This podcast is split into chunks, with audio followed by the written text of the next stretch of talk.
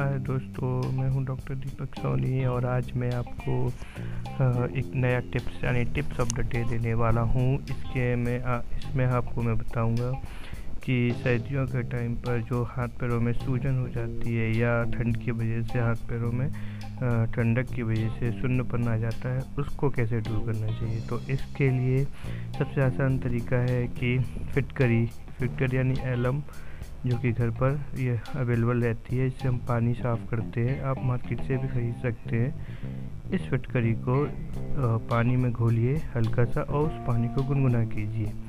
और उस गुनगुने पानी में अपने पैरों की उंगलियों को, या हाथों की उंगलियों को जहाँ भी सूजन है, उसको इस पानी में डुबो कर रखिए और सिकाई करिए।